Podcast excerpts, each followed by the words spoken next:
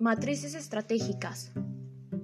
Matriz Boston. Se trata de una herramienta gráfica para analizar la, cartera de negocios de una empresa desarrollada en la década de los 70 por The Boston Consulting Group. Esta matriz es un método de análisis estratégico especialmente diseñado para la planificación estratégica corporativa.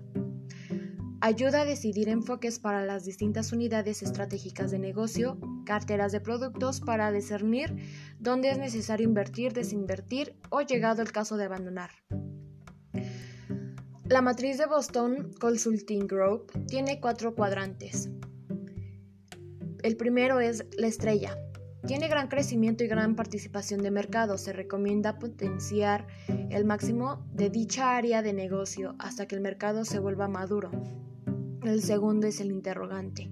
Gran crecimiento y poca participación de mercado. Hay que evaluar la estrategia en dicha área, que eventualmente se puede convertir una estrella o un perro. Vaca. Bajo, bajo crecimiento y alta participación de mercado. Se trata de un área de negocios que servirá para generar efectivo necesario para crear nuevas estrellas. La última, perro. No hay crecimiento y la participación de mercado es baja. Tiene áreas de negocio con baja rentabilidad e incluso negativa. Se recomiendan deshacerse de ella cuando sea posible. Generalmente son negocios, productos en su última etapa de vida. Raras veces conviene mantenerlos en el portafolio de la empresa. También se dice que se hace parte del marketing. El siguiente es el matriz de competencia. La matriz de competencias tiene como principal objetivo verificar la alineación del profesional que ocupa o ocupará el cargo con sus competencias, que están vinculadas en los objetivos estratégicos de la empresa.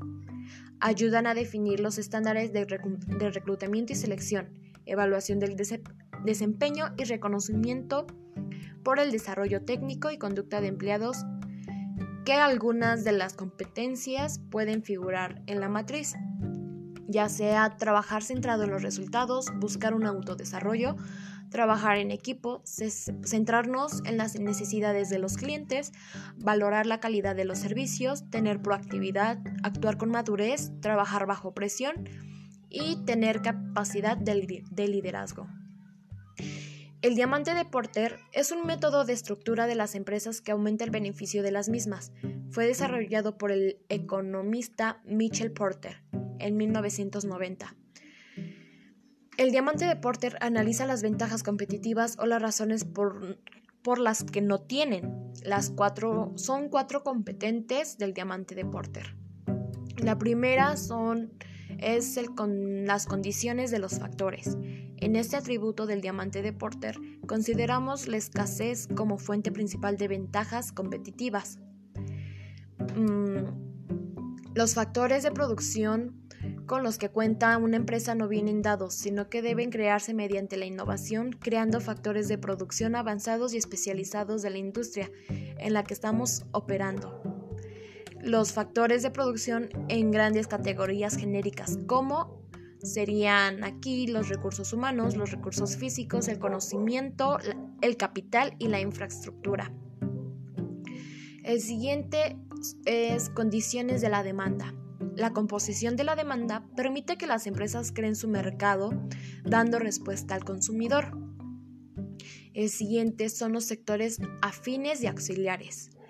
Una empresa, si quiere obtener una ventaja competitiva, no intentará establecer un mercado en el que ya hay muchas empresas especializadas en el sector. Los costos de entrada al mercado pueden ser elevados siendo conocidos como barreras de entrada al mercado. Si una empresa no tiene proveedores que le suministren lo necesario, parará su cadena de producción y no será competitiva ni rentable. La siguiente es la estrategia estructural y rivalidad de la empresa. Este punto trata de la intensidad con la que el mercado obliga a competir a las empresas de forma agresiva, innovadora y global. Por ejemplo, la política laboral que siga un gobierno determinará también la relación de los trabajadores hacia la empresa y viceversa. En conclusión, las empresas es un organismo vivo que depende de su entorno para sobrevivir. Las metas que se ponen, que se, bueno, sí que se ponen para ser realistas y alcanzables, tienen la dirección y tienen que encargarse de motivar a todas las partes de la empresa para que estas metas se alcancen y lleguen a un punto que tienen que ser claras y la comunicación tiene que fluir dentro de la propia empresa.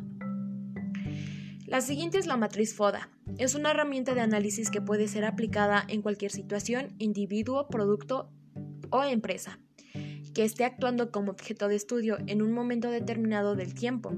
Permite conformar un cuadro de la situación actual del objeto de estudio, persona, empresa u organización permitiendo de esta manera obtener un diagnóstico preciso que permite, en función de ello, tomar decisiones acordes con los objetivos y políticas formulados. La matriz FODA es un nexo que nos permite pasar de análisis de los ambientes internos y externos. La empresa tiene una formulación y selección de estrategias para seguir en el mercado.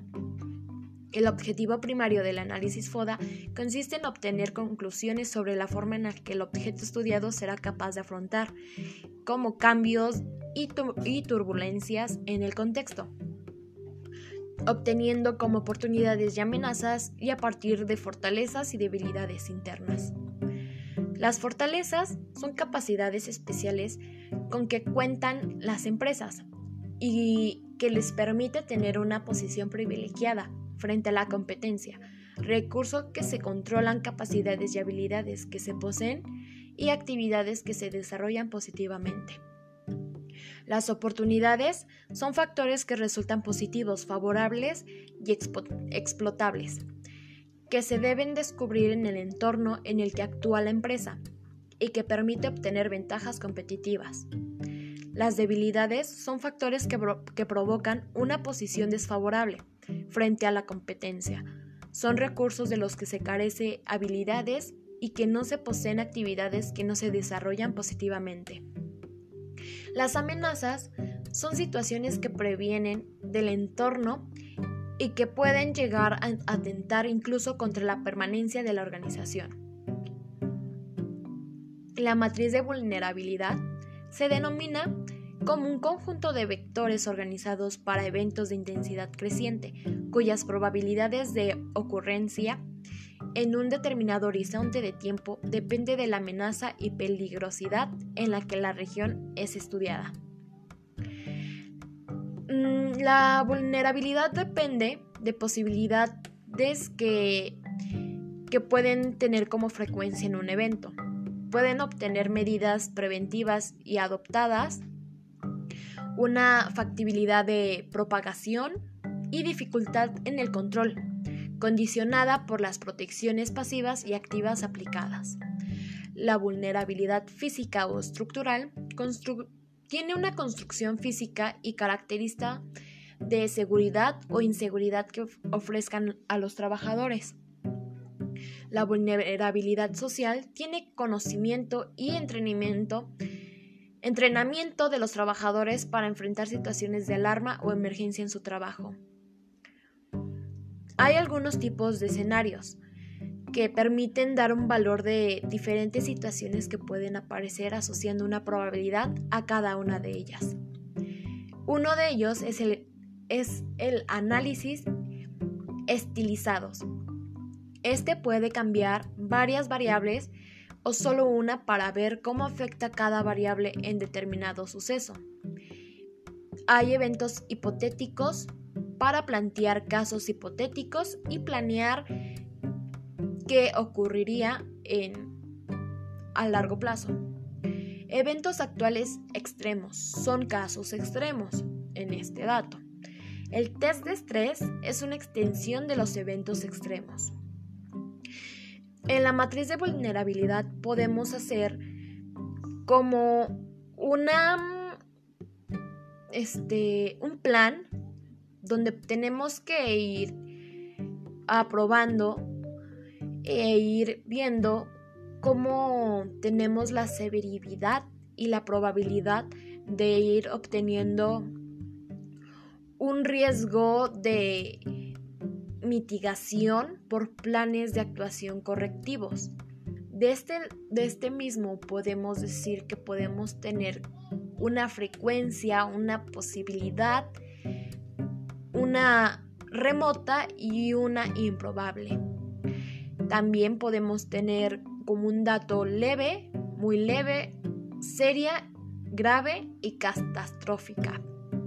En estos planes de actuación detectivos podemos dar a ver situaciones de, riesgo. Podemos igual ir viendo en qué se mejora, en qué se pierde y en qué se puede ganar.